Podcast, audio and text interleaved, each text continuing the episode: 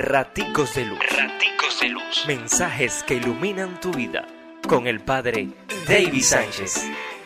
Tú me redimiste, me perdonaste. Miércoles veinticinco de noviembre, Lucas veintiuno, doce, diecinueve. ¿Qué pasaría hoy con tantos discípulos del Señor si les tocara vivir la experiencia de la iglesia primitiva, esa experiencia de los mártires?